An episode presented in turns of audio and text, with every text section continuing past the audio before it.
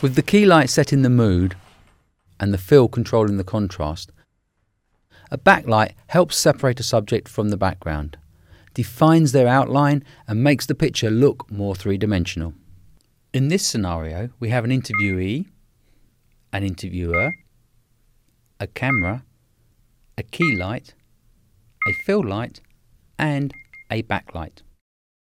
In a basic interview setup, the backlight is usually placed diagonally opposite the key light. The position, height, and strength of a backlight all have an effect on the look of the picture. Here, we've got a backlight rigged high on a stand. This lights the top of the head and the shoulders, the classic interview look. Lowering the light gives a very different look, an impression of elevated status.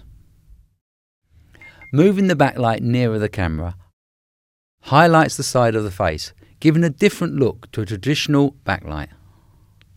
The brightness of a backlight needs to be adjusted for different people. Someone like Hannah with dark hair requires a strong backlight.